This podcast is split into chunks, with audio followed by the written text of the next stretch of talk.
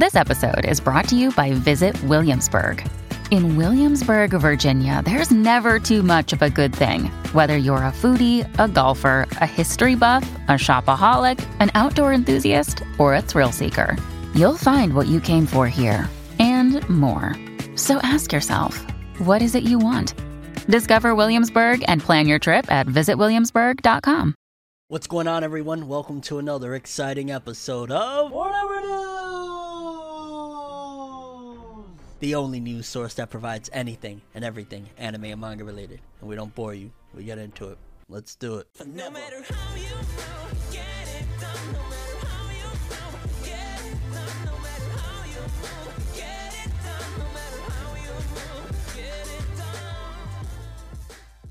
Okay, people, I think you're going to be very, very excited about this episode because there's just a load of very, very big stories, important stories, awesome stories, all sorts of stuff across the board, from certain franchises making big returns to just, yeah, an onslaught. So I'm not going to waste your time. Let's jump into it. Okay, people, so first on the docket, it's about that time.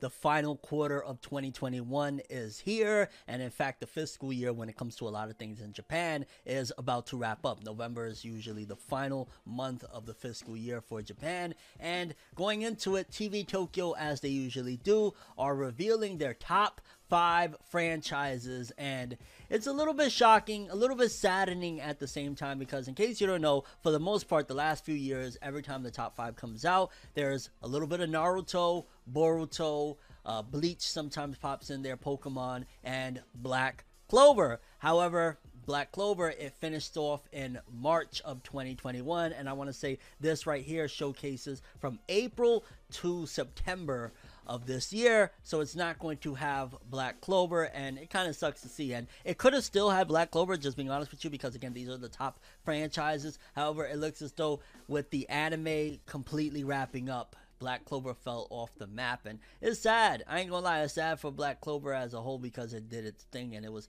thriving very heavily, but with it wrapping up, it's, yeah, fallen, which it could have, like I said, still been on there, similar to series that have ended a long time ago. A franchise like Naruto ended a long time ago because Naruto and Boruto are separated, but they're both on this list because, anyway, let's take a look at it. For starters, it says T V Tokyo rankings press release for the quarter two from April to September of twenty twenty-one, and top anime franchises by total sales slash revenue. Coming in at number five, Bleach. Bleach has been over the anime for what? twelve, thirteen years now, since twenty twelve. Like, it's been a long time, and it's still doing numbers. Then coming in at number four, Yu-Gi-Oh, which I, I'm imagining the card game is one of the big things that is attributed to Yu-Gi-Oh being in there. Then coming in at number three, Pokemon. You can't deny it. I mean, it's Pokemon. Yeah, you already know about that. But then number two and one is kind of insane because they're, to a certain degree, I know people like to differentiate them, but one is just a spin-off sequel and the other one is the main series. Number two is Boruto, and number one is Naruto. So Naruto is defeating, for starters, Boruto, its counterpart that is ongoing with an anime every single week and had the biggest and best year of its entire run thus far with twenty twenty-one in terms of the popularity and stuff, and Naruto still beat it. But then again, I'm imagining a lot of, like, whatever happens with Boruto probably boosts Naruto because, again, people, you know, they, they still kind of count as the same. Like, if something happens with Hokage Naruto, people get nostalgic. So it's kind of crazy to see this list again. It's like all heavy hitters, but it's sad that Black Clover ain't in here. And then top anime franchises by gross profit slash margin, which profit is straight up like, okay, they took in money that they actually could keep, no taxes, no nothing. Uh, number five, One Punch Man. So One Punch Man is definitely a newbie I have not seen on this list. With Black Clover kind of going away, looks like One Punch Man is replacing it. Number four, Bleach. Number three, Pokemon. Two, Boruto. One, Naruto. So the only thing that really changes is the fact that profit-wise, Yu-Gi-Oh gets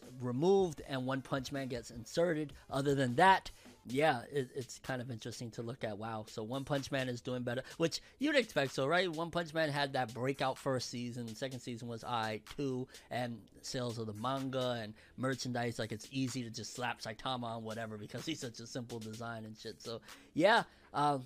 sad, no Black Clover, but it's also just fascinating that Like, Naruto's never gonna end, you know what I'm saying? Like, y'all can hate all y'all want on the franchise as a whole, but look at that. It doesn't have nothing. It has nothing going right now in terms of an anime, games. It's just Boruto, and it's still outdoing even Boruto. It's outdoing Yu-Gi-Oh! It's outdoing Pokemon.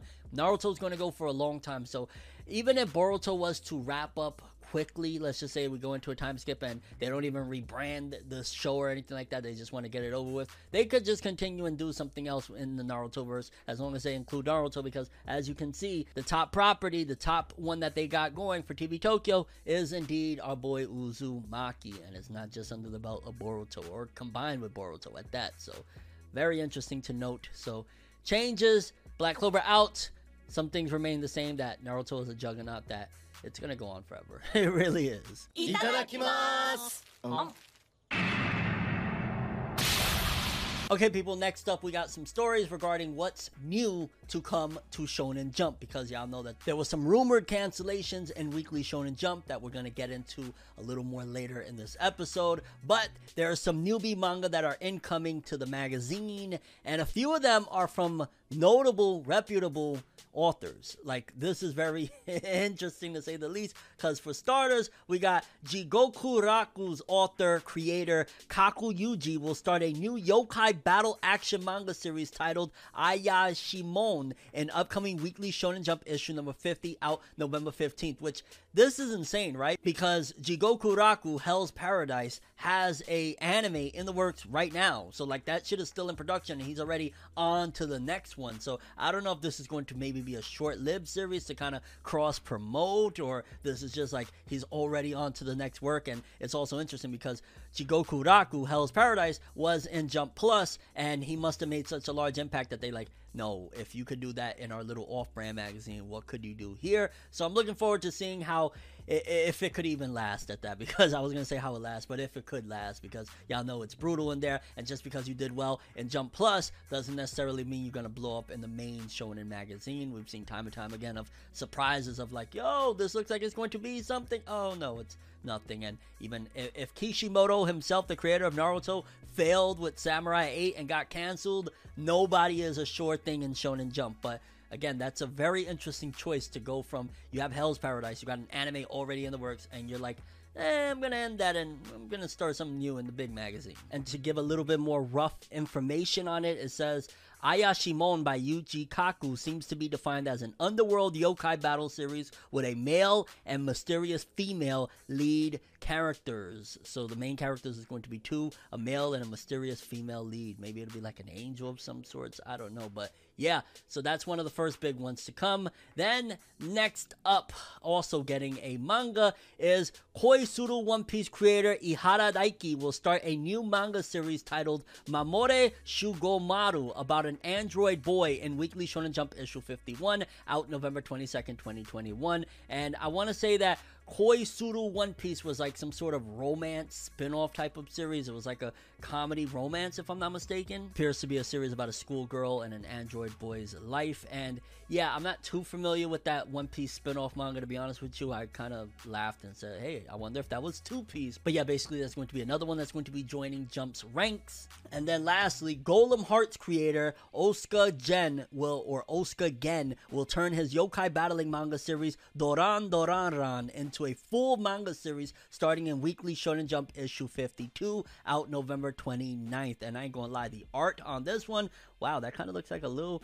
is that Makima down? No, that looked like Makima for a second from Chainsaw Man. But the art on this one, between the three of them, I don't know what the art is going to look like for uh, the Hell's Paradise new manga, and I'm not a fan of the art style that the Koisuru One Piece mangaka uses, but holy cow, Golem Hearts creator Osuka Gen, his shit looks like it's going to be fire. I am very, very hyped for this one. And I ain't gonna lie, I'm just kind of hyped for all three of them. In particular, though, the Hell's Paradise author's new work and this Golem Hearts. But knowing me, usually, like, my taste, it'll be like, oh, no, that, that third one, Koisuru, though, is gonna go.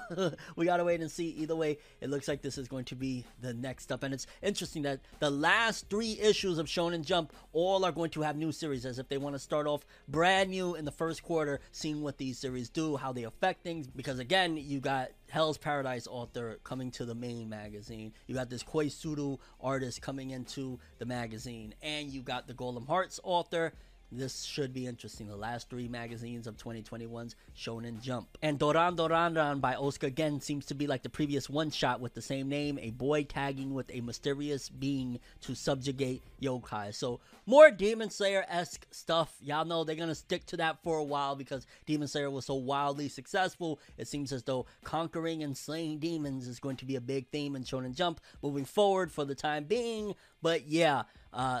Shonen Jump is about to be very interesting in the next few weeks, and uh, I'm looking forward to seeing what they do. I ain't gonna lie, like I'm not gonna let, I've done this so many times throughout the years of letting big cancellations slow me down, I'm checking things out or not be interested. Like, yo, I'm gonna go into new manga and Shonen Jump from now on with the idea of they could get canceled tomorrow, but while we're here now, I'm going to be here in the now and enjoy what they provide now. That's the mindset I'm gonna have, and whatever happens, happens, because I wanna be excited about some new manga. I wanna start off the year right with a positive attitude. Let's go, Golem Hearts author. Let's go, Hell's Paradise, Koisuru, One Piece author. All of you guys, let's do it. Okay, people, moving forward, Jump Festa twenty twenty-two just got ten times more exciting, and yeah, Bleach fans, Chainsaw Man fans, a whole bunch of fans. Let's read right here. For starters, well, we even got to backtrack a little because Spy X Family, aka Spy Family, has been revealed to be the secret super stage in Jump Festa twenty twenty-two. So remember last episode of Forever News, we talked about that. Yeah, there's a secret stage. Everybody was like, well, maybe it's going to be this one and that one. A lot of people was telling me Bleach, but it wasn't Bleach. It's actually Spy Family. However, Bleach will be coming to Jump Festa because right here it says, which this is an amalgamation of some big names, Bleach, Chainsaw Man, and World's End Harem will be joining Platinum End and getting Super Stage E X at Jump Festa twenty twenty-two. So you can expect some Bleach, Chainsaw Man. I, oh my god, yo, they're gonna break the internet. I ain't gonna lie, Jump Festa twenty twenty-two is going to break the internet. If they drop, let's just say, a new trailer and a date for the Chainsaw Man release, likewise with Bleach coming with their first trailer for the Thousand Year Blood War final arc of Bleach and a date, oh my god, or Ble Bleach don't even have to have a date because we don't even got a trailer yet, but a trailer for Thousand Year Blood War and another update for Chainsaw Man's anime or even the sequel manga with the anime.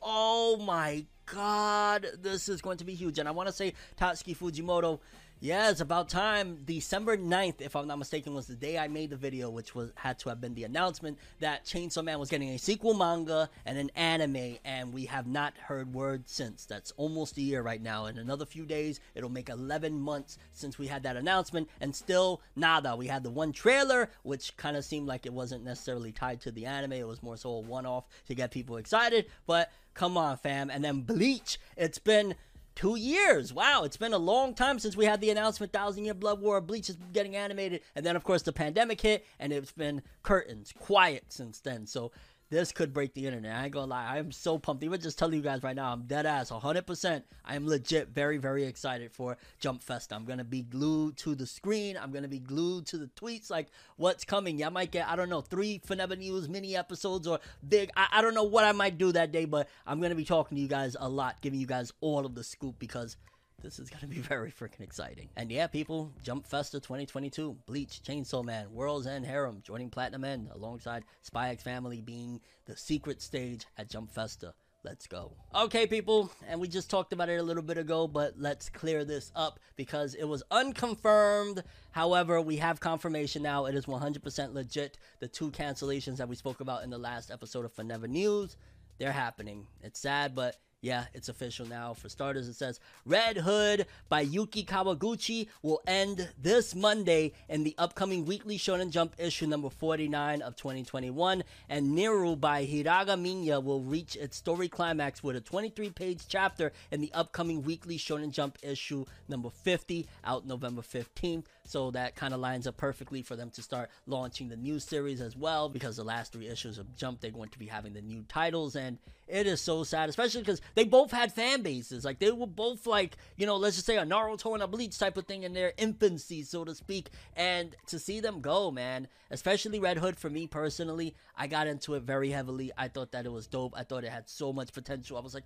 yo, this is just called the werewolf hunting arc. We could have a witch hunt. We could have so many different things. And it got cut really short. But I have no doubt in my mind that Yuki Kawaguchi is a very talented author, and they can return with something great, whether it be in Shonen Jump, whether it be in Jump Plus, whether whether it be in a whole different publication. Yuki Kawaguchi has a very bright future. This author can cook. The art is dope. It's kind of a little bit reminiscent of My Hero Academia slightly, but at the same time, it has its own flair, and I have no doubt that Yuki Kawaguchi is going to be Gucci at some given point in the future. Nieru, I didn't get too into it, but it did have a little solid fan base, and I did thought the first chapter was aight. The art was pretty good, and it had a, you know, martial arts, which I love martial arts. Like early Dragon Ball had tons of martial arts that I really enjoyed.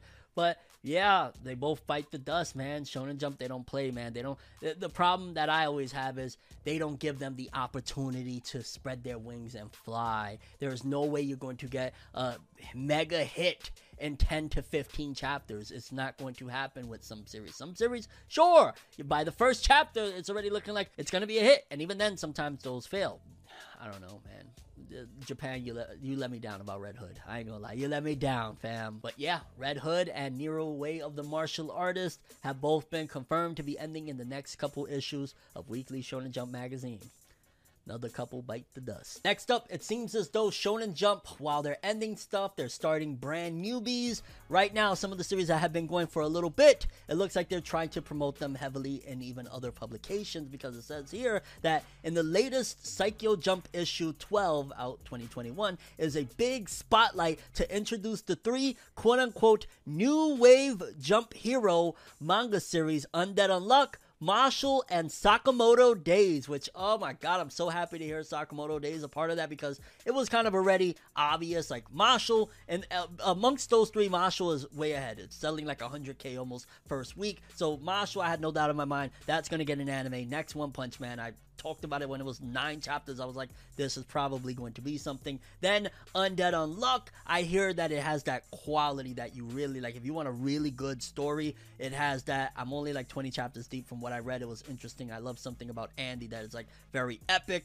But Undead Unluck, again, the sales were good enough that I was like, okay, that'll probably, you know, go as well, because like even though it's been dropping a little bit sales wise, I, I still feel like, okay, it has potential, and it's already made it long enough that they're gonna get that one in anime. Sakamoto Days, while it's had its cult fan base, I mean, Red Hood had a cult fan base, that don't mean anything that much, you know what I'm saying, but Sakamoto Days, it looks like it stood the test of time enough, it has enough of a base that they're giving it, yeah, the, the works of New Wave of Jump Hero, which at this point I'm like, okay, it's probably going to make it again in anime at some given point. And it says, there is also a promotion page where there are more exciting series in Jump. Don't miss them. With most other ongoing Jump series listed in some way, the only series from the new series section missing are Nieru and Red Hood. Red Hood desu ne.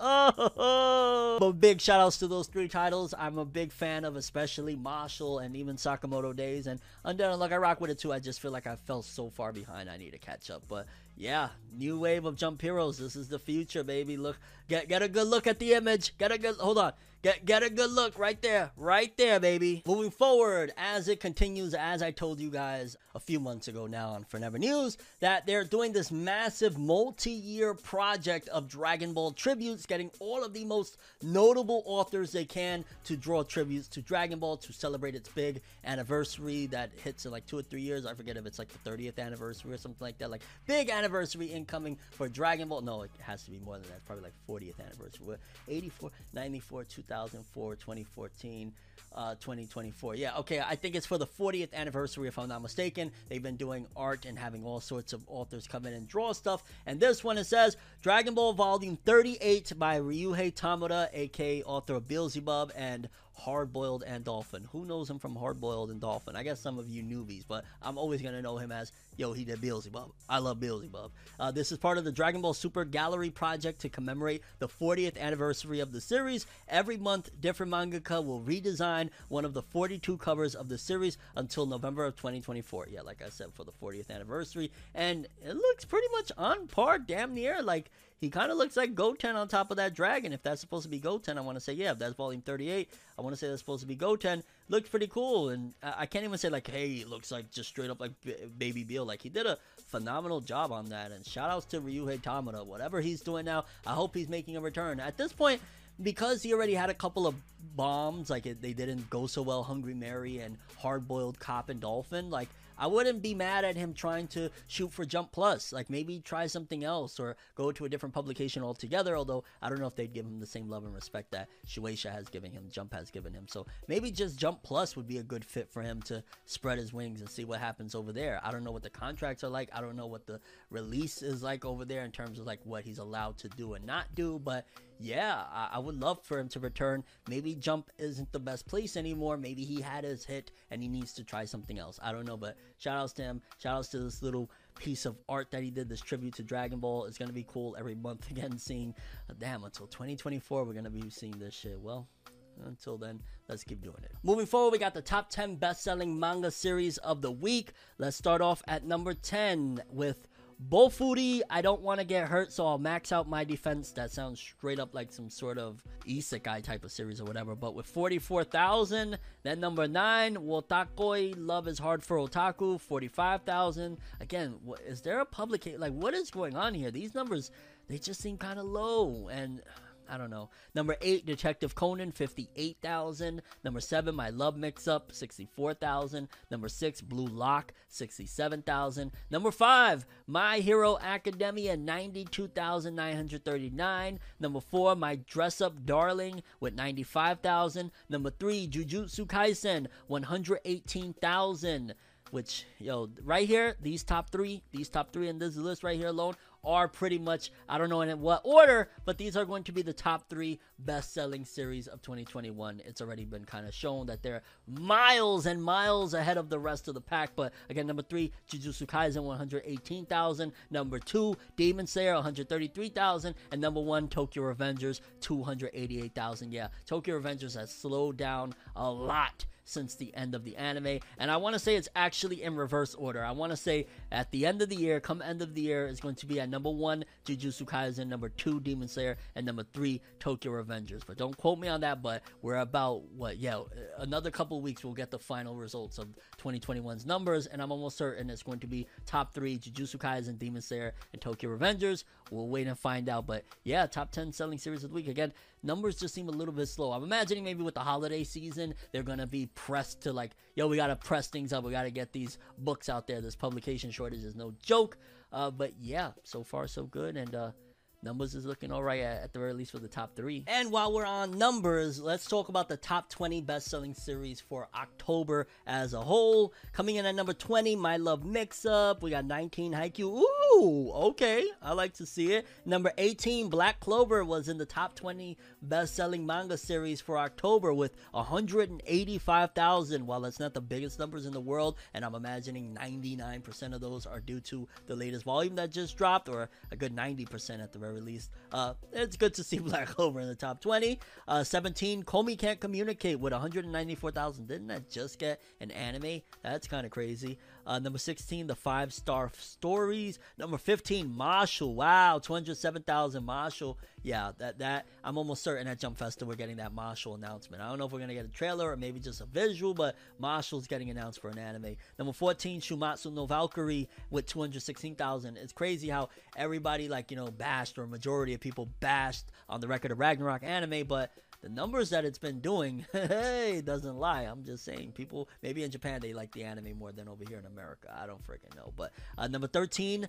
wow, it's, it's crazy to see the difference. One Piece at thirteen with two hundred twenty-four thousand. That's, that's kind of crazy. Uh, number twelve, Blue Period with two hundred sixty-seven thousand. eleven, Toilet Bound Hanako-kun with two hundred eighty-five thousand. We got Black Butler. I'm just looking to see. My Happy Marriage, what the heck is that? From Square Enix, of course. They always have these random series. Uh, number six, Detective Conan, four hundred fifty-seven thousand. Rightfully so. It just dropped volume one hundred. I got to keep saying that. Yeah, give it all the sales because it deserves it. Number five, March Comes In Like a Lion with five hundred thirty-nine thousand. And then the top four again in a whole other league, and I like to see that one of them in particular is one that was not necessarily unexpected, but breaking up the pack of what will probably be the top selling manga of the year period. But again, number four, Demon Slayer with a million twelve thousand. Number three, My Hero Academia, barely beating out Demon Slayer. That Demon Slayer's manga ended like a couple years ago now at this point, but My Hero Academia with one million forty-one thousand. So it beat out Demon Slayer by what, thirty thirty thousand, twenty-nine thousand copies. That's crazy still, though, that Demon Slayer is competing with My Hero uh, years after it's been over. Uh, Jujutsu Kaisen at number two, one million eight. Okay, yeah, big difference with Jujutsu Kaisen right there. And again, that's because it dropped a big volume um, in October, one million eight hundred fifty-three thousand. And Tokyo Revengers coming in at number one with one point nine nine five, almost two million, which...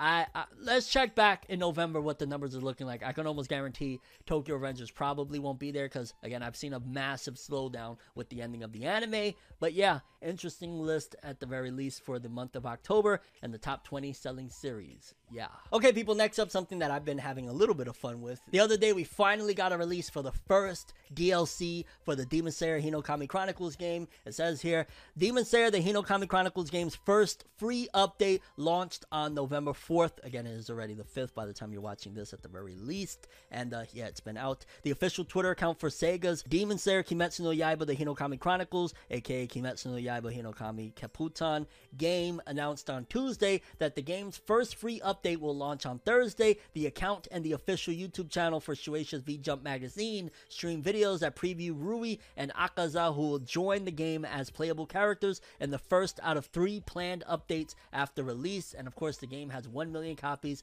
in circulation worldwide. The one million is for copies in circulation that the company released, not necessarily all sold, and the number is not a sales statistic. And yeah, um, I played the D L C uh, pretty much on launch. As soon as they tweeted out, yo, what's up, I went and played it, and Akaza is broken. Akaza is broken as hell. Rui can be broken too if you know how to play with him. And yeah, I'm interested to see a, a month out from this D L C what the landscape is looking like for this game, because I, I ain't gonna lie, I was already kind of losing a little bit of interest with it, which, don't get me wrong, it's crazy that I've been massively hyped for this game, and it's still probably one of the most fun I've had with gaming in a while. I'm not the biggest gamer in the world, just being honest with you, but I had a lot of fun with it as far as gaming goes, but I started to notice I was losing interest in it fairly quickly. You could get through the story mode, especially if you skip all the cutscenes and stuff. You get through it in, in a blink of an eye. But it took me about like seven hours, I want to say, on and off, playing here or there, and I got it done. Maybe eight, I don't know, but somewhere around there. And I got through the game story mode,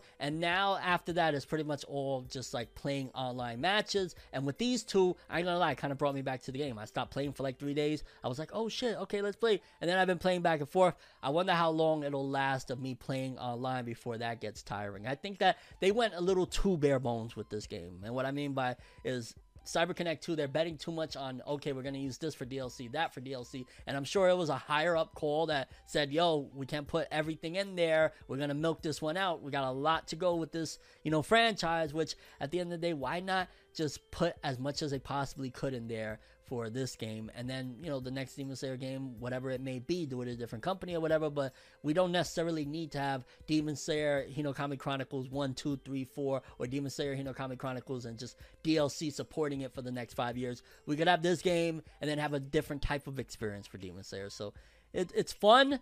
I love the mechanics of it. It's storm-like. It's It's, it's a great time, but it gets old. So we'll see a month from now how I'm feeling with this new D L C, if it's still going to keep my interest, or am I going to start to slowly put the game down. I am having fun, I'll say that. Moving forward, something I want to include in this episode of Forever News is the Shoseki rankings for the new volumes that are coming out. Basically, it's just the ranking placements. We don't have the sales necessarily yet, but it's for the new volumes that came out. And number two, Doctor Stone, Dope Stuff. Number four, Elusive Samurai. Number eight, Sakamoto Days. Nine, Witch Watch, which Witch Watch pretty close to Sakamoto Days. But the reason why I wanted to include these is a lot of us were wondering, okay, well, what is Red Hood sales going to do? And I think that this was the nail in the coffin for Red Hood. Why? After these volumes came out, okay, this is all we needed to know. Boom, we're canceling it, because Red Hood Uh, came in at number twenty-seven, which I could only imagine the sales are probably abysmal. The, probably the sales at twenty-seven, what would twenty-seven be, like maybe fifteen K or something like that, which that's not terrible, but I'm imagining they probably wanted more, especially they're trying to hype this as a big battle series. And then High School Family, which is kind of weird because High School Family is selling less, and isn't High School Family still going in the magazine? Like, what is that about? And then Nieru all the way at fifty-seven. See, a lot of people were telling me, no, Nieru's, you know, the golden like that, but I knew Nieru didn't have all of the things to gather a big fan base. That's one of the things I felt like is doesn't automatically grab you with that first chapter at the very least. So Nieru fifty-seven, definitely they were going to cancel that. But Red Hood twenty-seven, it must have been that they saw the sales and it just wasn't what they were looking for, and they were like, okay, we got to end this. That's it. Because again, a lot of us were banking on and hoping that at the very least when the first volume comes out, maybe it'll have enough sales to change their mind. But yeah, Red Hood twenty-seven, Nieru fifty-seven. This is probably more of why they decided to put them to an end. And we got a few sales numbers for the final week of October for Jump volumes, and it looked like honestly some of these sales numbers were kind of disappointing. They weren't the greatest. I mean, in the final week, Jujutsu Kaisen did sixty-two thousand on its latest volume. My Hero did twenty-seven thousand, and then everything else was so low that it didn't rank. However, we do have the numbers. Black Clover did eleven point five, bringing its total to one sixty-two. Mashle did eleven point one, which I could see Mashle being the replacement for Black Clover in Studio Pierrot. Like Black Clover ending, Mashle kind of has a similar theme. I could see Mashle being next up, and the numbers aren't far off from what Black Clover is doing right now. one hundred thirty-eight thousand total to Black Clover's one sixty-two. Uh, Blue Box selling eight thousand this week, bringing its total to one hundred four thousand, and Ayakashi Triangle selling three point three, bringing its total to sixty, which I'm wondering if Ayakashi Triangle is going to stand the test of time. It seems like it is, but when you got something like Blue Box that is way more of a newbie and it's outselling Ayakashi Triangle, I get a different genres. One is like romance sport, the other one is like ecchi, but yeah, I don't know. Either way, the sales for the month of October aren't what you would expect. I, I thought it would do more. I, I'll just be honest with you. Like the last quarter usually is where everything shines. Maybe November will be a different story. And also we got to keep in mind, it's been rumored again that there's some sort of publication shortage that due to the pandemic has slowed things down. Okay, next up, this was something that I wanted to report to you guys. It was Manga Plus's editor actually had a couple of things to say over on Twitter a few days ago. And these are the big keynotes. For starters, he said, in Jump, there are manga without anime that have become very big success in Europe and the U S. So that definitely does take into account that they are looking at us, and who knows, maybe that's why they didn't immediately cancel Red Hood or something like that. Or maybe they gave Red Hood and Nieru more of a shake because Red Hood in particular had a big following over here in the U S. Maybe they didn't cancel until like they were like, okay man, even the sales of the volumes aren't doing well, we gotta end this. But the fact that they are at the very least taking a look that manga without anime becoming very big in Europe and the U S, that does mean that they care somewhat uh, at the very least about what we have to say. Also with stuff like Dandadan blowing up, doesn't have an anime, likewise with Kaiju number eight, like they probably are looking at us a little bit more and taking us a little more serious as consumers. Then he also said Chainsaw Man, Spy Family, and Kaiju already sold two point five million copies in France. I want to say it's two point five million copies in France, which France, they're pretty big manga market. Like I've always heard about it, but I'm starting to notice little by little when I'm hearing all these reports like France did this, France did that. They love their manga. Shout outs to France.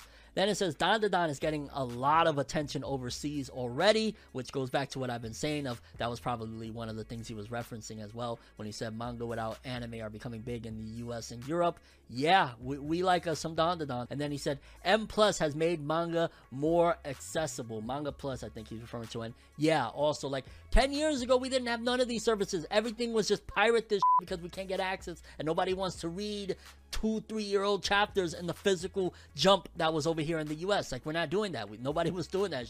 Them kind of getting up to speed and catching up with what the internet was doing already was one of the best things they did, and stuff like having Manga Plus, a digital magazine, has been a great thing for them all around. Them coming to the digital age honestly saved them, because if not, they would have just they would have died out. Like, you know what I'm saying? It wasn't doing great. But yeah, always interesting to get a little bit of perspective from somebody higher up like that. Um, shout outs to Momiyama, and I totally did have to look at his name because I forgot it for a second, but shout outs to the editor of Jump Plus. Next up, I'm very proud to announce we got the Weekly Shonen Magazine author comments. For starters, we got Nakaba Suzuki, author of The Seven Deadly Sins and now Four Nights of the Apocalypse. He said, I happen to have a glimpse at a much older work of mine. Looking back at what I did before is kind of embarrassing. Was he talking about, I remember he did like some sort of, was it a fan service series? I can't really remember, but uh, that's interesting to know. And I mean, there's nothing wrong with that. A lot of I look back at old videos of mine and I get embarrassed and it just is what it is. When you grow, you look back and you feel like you're better than yesterday. If you don't feel like you're better than yesterday, then there's a problem right there. Like, what are you doing? Uh, so eh, you shouldn't be embarrassed. I get it though. Like, I get embarrassment sometimes. I'm driving and I have a thought and I feel all embarrassed. I'm like, oh my god, is somebody looking at me? Then we got Ken Wakui, author of Tokyo Revengers. He said, I'm working on volume twenty-five. It drops two days before Chifuru's birthday on December seventeenth. fourteenth, and I'm guessing he's saying like, you know, the contents of volume twenty-five, or maybe he's meaning the chapters that he's working on now will be in volume twenty-five. I'm not sure about that one, but either way, Tokyo Revengers, I fell a little bit behind. I need to catch up because I love Tokyo Revengers, but usually I like to let stuff stack up, especially we're like in the end game final arc of Tokyo Revengers. It would be nice to have one final blast of reading, you know, fifteen, twenty chapters in a row. But yeah, shout out to Ken Wakui. Twenty twenty-one pretty much has been his year when it comes to manga. Like, Tokyo Revengers has just been an animal. It's going to be one of the top three best-selling manga. We just don't know if it's going to be one, two, or three. Then we got Hiromashima, author of Eden Zero Fairy Tale. He said, we've been working remotely for a while, so meeting up with my staff recently was really nostalgic. And yeah, that's been a problem with manga in general. That's why we've been having a lot of these series like My Hero Academia, Black Clover, all of these other authors like in Jump, for example, taking breaks because, yeah, working remotely, they're not used to that. They used to, they all sit in a room for a billion hours working together. Now they on FaceTime. Now they working via Zoom, which I ain't gonna lie, like, I haven't done a Zoom meeting in a while, thankfully, and I'm glad because that is depressing, and I couldn't imagine just having a whole bunch of people just staring at a camera for twenty hours a day as they all drawing. That would be brutal. And I'm not saying that's exactly what's going on, but I'd imagine they have to, you know, meet up from time to time and talk from time to time, like, hey, I need you to correct this and that. And it would be easier just to be on Zoom and say, look what I'm talking about. Then we got Yusuke Nomura. I did want to report on this. Blue Lock, he said, sorry for being off for three issues. From here on, we're turning a new leaf and getting a new start. I wouldn't be surprised if him being off for three issues was trying to catch up. Again, the way they're working now because of the pandemic and stuff and the restrictions, yeah, that, that's probably why. It probably wasn't even by choice. It was probably like, I can't catch up. I need a little bit of time to get things back in order. Because usually with a lot of these manga, in case you don't know, they're not working on the chapter that week that is supposed to be handed in. Usually, not all, but usually they have at least a buffer of a chapter or two in between the chapter you're getting that week. So if they fall behind, it's catastrophic. Then we got Atsushi Okubo, author of Fire Force. My P S four is acting wonky and I still haven't been able to buy a P S five, so the list of games I want to play is growing. I really want to play Back for Blood. Ah, oh, God, I, I love these dudes. I ain't gonna lie, they always talk about video games and they get me hype, and I actually just put my P S four in my daughter's room and I'm like, you know, you have fun, but I'm scared that she's gonna break it. But yeah, because, like, you know, I got a P S five now, and even the P S five, I ain't gonna lie, this has been one of the worst console generations ever. Like, that a lot of people have had the same problem where it's like the internet issue with it connecting to the routers. It's, oh my God, the P S five has not been the best and smoothest transition. There's been a shortage of it the entirety of its run. The game library isn't the greatest. Like, yeah. Shout outs to like the P S two. That was like the golden era right there. P S two, Super Nintendo. The Switch is dope. I ain't gonna lie. I don't want to hate on the Switch. It's a little underpowered, but yeah. And that's my game talk for the year.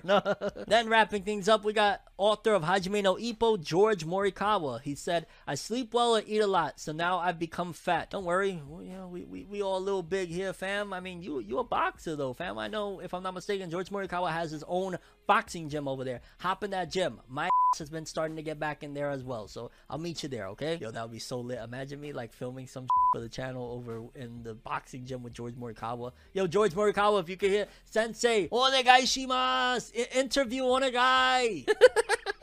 And yeah, people, those were the Weekly Shonen Magazine author comments. As always, a treat. Okay, moving forward, a little bit of good news on the front of Attack on Titan and Hajime Isayama. Says, Attack on Titan's Hajime Isayama wins Noma Publishing Culture Award. Kodansha announced on Thursday that it has awarded Attack on Titan manga creator in its third Noma Publishing Culture Awards. The award honors those who have made excellent contributions to publishing, particularly to reinventing publishing. Isayama won the award due to the global impact of his Attack on Titan manga and its story. Attack on Titan's cumulative circulation exceeds one hundred million copies. Author Shizuka Ijuian, who did Kikansha Sensei, and musical duo Yoasobi did Beastar's theme songs, also won awards. And yeah, that's good. I ain't gonna lie, like, th don't get it twisted, man. And this is something that we gotta stop forgetting about yesterday and only focusing in on like what we feel right now. Like, Attack on Titan did revitalize and did change the landscape of anime and manga as a whole. When that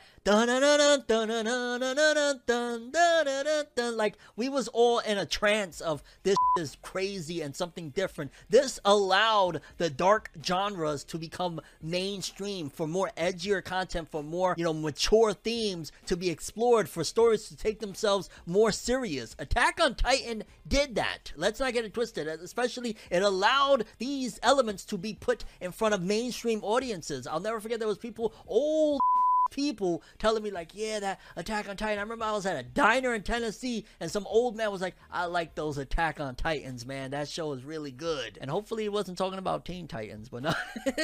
Point being is that Attack on Titan opened a lot of doors. Attack on Titan brought anime and manga even further to the mainstream, and it did it in a very unique and interesting way. It was Japan's answer almost to what at the time was dominating the U S, The Walking Dead, and it was amazing, man. So even though you could be dissatisfied with the ending of Attack on Titan, you cannot deny or try and subtract and take away from everything that it did leading up until that moment. It deserves an award. Yes, it changed the landscape of anime and manga as a whole. It helped Kodansha in a major way. Like, if it wasn't for Attack on Titan, all they really had at the time that was busting was Fairy Tail. You know what I'm saying? So shout outs to Attack on Titan. Shout outs to Hajime Isayama. Uh, whatever he got coming next, I'm interested. Be a little weary, I ain't gonna lie, but I am interested. Okay, next up, Pirates Beware! Pirates Beware! A pirating manga site got caught up and went running. They ducking, they're hiding, they...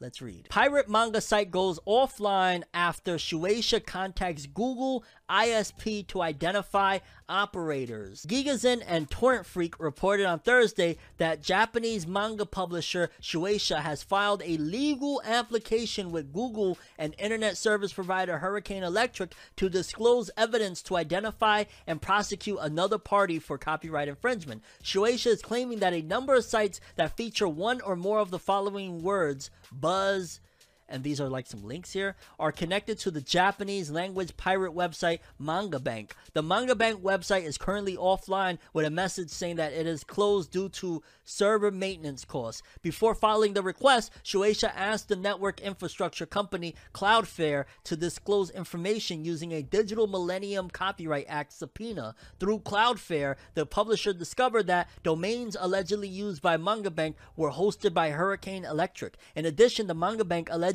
use services provided by Google, including a Gmail address and AdSense account. The related internet protocol I P addresses also led to China. Shueisha and a San Francisco law firm filed an application on October twenty-seventh to the California District Court to permit discovery of information. Shueisha aims to find the information of the alleged pirates and sue the shit out of, I mean, sue them. According to market data analyzer SimilarWeb, more than eighty-one million people access Manga Bank monthly, making it the forty-fourth most popular site in Japan. Earlier this year, Twitter had locked numerous accounts and deleted uploaded images in response to copyright claims allegedly under the name of Shueisha. That was wrong, though. That came out that it wasn't them. Many of the images deleted were related to Shueisha properties, in particular One Piece, Dragon Ball Super, and included fan arts of cosplay photographs. Shueisha told Anime News Network that the copyright takedowns were not from Shueisha but from a third party using the company's name without permission. Shueisha denied any involvement in the takedowns. Shueisha also issued a statement on its Manga Plus website on Thursday saying that it has been falsely misrepresented by an individual sending in copyright claims and is currently investigating with social media platforms to decide on a course of action. You know, part of me feels like I wouldn't be surprised if Shueisha was just trying to scare people and that was actually really them. I'm just saying, throwing that out there, an opinion, a theory, something crazy. You never know. Whoa, Fneb's talking crazy. All right, all right, right. But there's always that possibility. You never know. They wanted to scare people like, stop uploading our shit.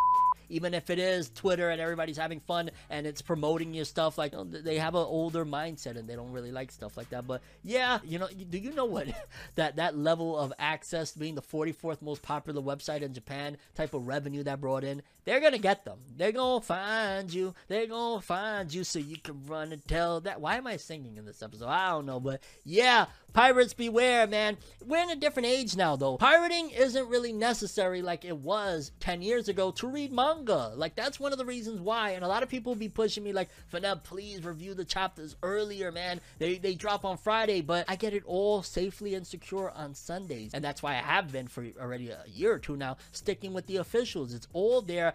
beautiful translations, high quality imagery, scheduled. I know it's going to hit on a Sunday. Occasionally they hit on Friday if, you know, Jump releases early or whatever. But yeah, like, why am I going to need to go out of my way to do X, Y, and Z when it's all right there on a Sunday? So that's usually why I stick with the officials.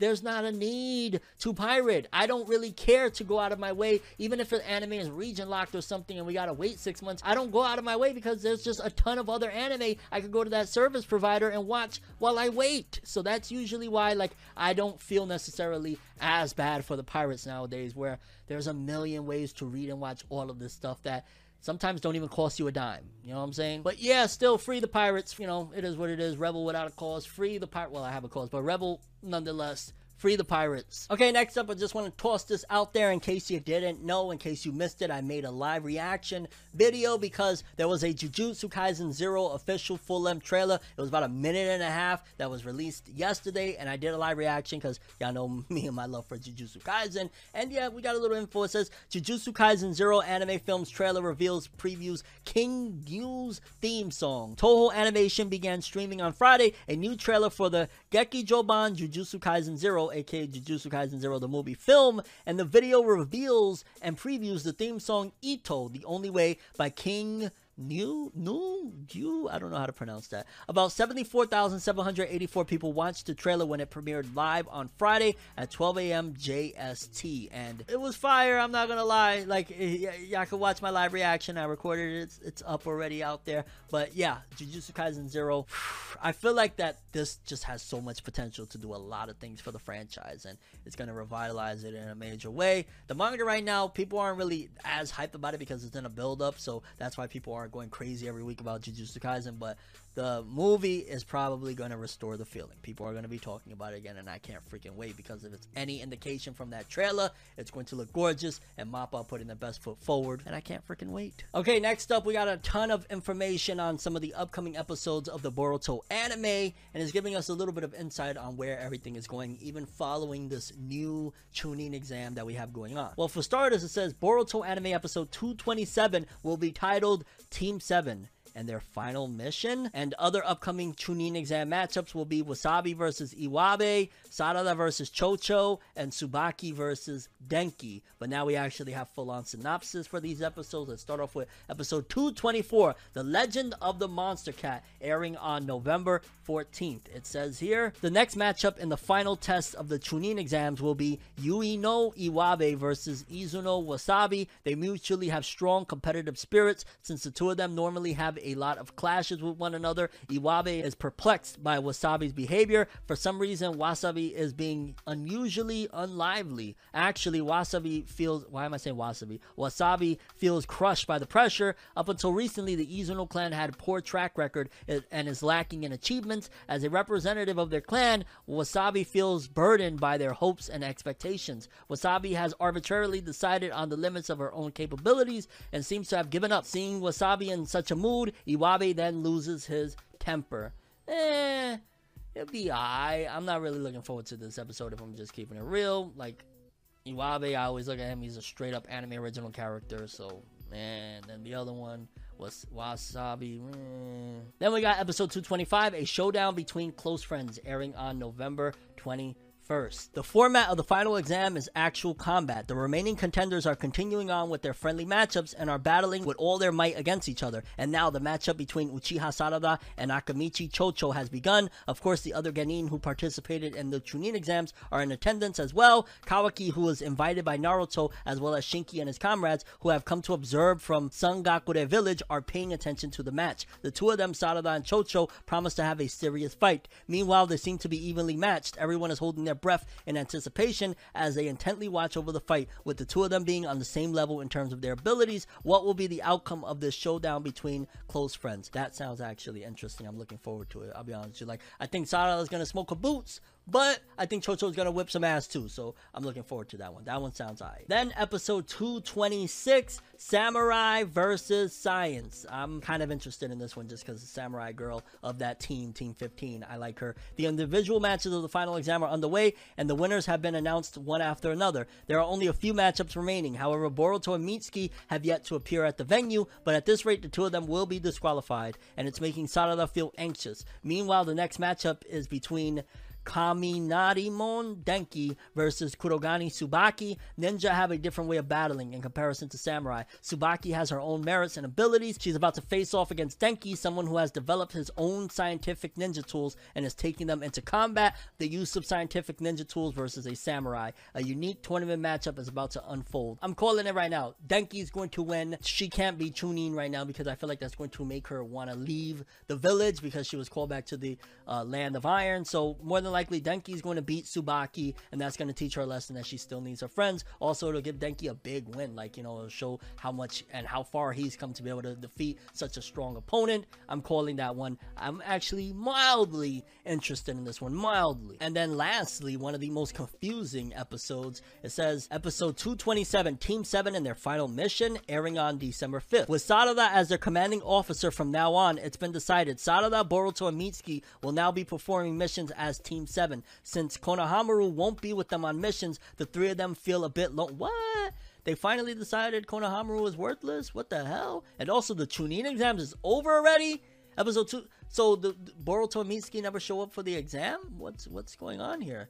Okay then. In the meantime, Konohamaru has left to conduct a mission with his cousin Midai. Midai has just come back to the village on the verge of death. However, it was supposed to have been a simple mission. When Midai regained consciousness, she was able to report that the state of affairs has changed from their initial expectations of the mission. And so, it was decided for reinforcements to be dispatched to Konohamaru's location immediately. Those reinforcements would be none other than Team seven. Oh god, so they're putting them back together. Woohoo! Yay! Yay! I'm still like dumbfounded that it doesn't sound like we're going to get a Boruto versus Mitsuki or anything like that. And also the Chunin exams, new Chunin exams, hey, you, you got to give it a chance, are already over by two twenty-seven. So, okay, where are we going with this? I don't know. It's kind of weird. It does feel like they want to spread their wings away from Konohamaru considering he's been a failure. So maybe that's what the production committee is trying to do there. I don't freaking know. But yeah, Chunin exams, new Chunin exams for Boruto over by two twenty-seven. And Team seven and their final mission begins episode two twenty-seven. It's going to be interesting to see where it goes at the very least. But yeah, I don't know. Uh, Chunin exams already over. Like the big Chunin exams, new Chunin. Okay, people, and final story of the episode. Something that kind of blew my mind because I thought, whoa, it's too early. What's going on here? It says here, the Seven Deadly Sins sequel manga series Mokushiroku no Yonshiki by Nakaba Suzuki will be adapted as an anime, aka the Four Knights of the Apocalypse or the Four Horsemen of the Apocalypse will be getting an anime, which is ridiculous because there's only four volumes, but that tells me a lot. In my opinion, that tells me that this is not going to be a long manga by any means. It's probably going to wrap up by the time this anime comes out. It'll push those volumes. Maybe this is part of a deal that they made with Netflix that, hey, can we get a little bit more, maybe something original that kind of seems like a new I P, and we got a big bag right here. We're Netflix. Maybe that's what happened there. But yeah, I did not expect this announcement to be that. I mean, it still could very well be that maybe they're going to do like two or three movies or something, because they'll say anime and then boom, we'll get, instead of an anime T V series, we'll get a movie or a series of movies. But yeah, th this does still feel extremely early, and if this is going to be a long series, this anime is going to suck. I'm going to tell you right now, if Nakaba Suzuki has twenty volumes planned with this story, how are we going to get an anime adaptation already when there's only four volumes? It's going to be filler, or it's going to be really short, or something doesn't seem right, per se. So I'm going to keep my eyes on this, but yeah, Seven Deadly Sins sequel spinoff, the basically the Boruto of the Seven Deadly Sins, already incoming with, um... an anime. Weird shit. But I'm gonna be looking forward to it. I really need to finish the Seven Deadly Sins, boy. I don't know what it is. I kind of know what it is, but it's been taking me forever to finish the anime of the Seven Deadly Sins. I need to get through it already, be done with it, and move on with my life. But yeah, Seven Deadly Sins spin-off sequel, The Four Knights of the Apocalypse, getting an anime. And I think they said there was supposed to be some Seven Deadly Sins news too. We reported it on a Forever News episode. Maybe it has something to do with this anime. Maybe it's gonna start off with a big crossover. I don't know, but that's the news. That's all we have for this one though. I'm curious what you guys think. Most important story, the most craziest one, the cancellations, the new manga incoming, the Seven Deadly Sins. Like, there's just a lot from this episode, and anything that you return to Forever News to hear about. That's all I have for this one though. Thanks for watching. Hope you enjoyed. If you liked anything I had to say or enjoyed the video, drop me a like. I'd greatly appreciate it. And if you want more from me, make sure to subscribe. Follow me on Twitter, Instagram. Hit that bell to get all notifications. And if you want to follow any of my other social media, links are in the description below. I'm Forever World, and as always, people, have an awesome day, and remember the golden rule: anime and manga for life. Bye. Have an awesome day, peace, and you guys just watched another episode of Whatever It Is. Have an awesome day.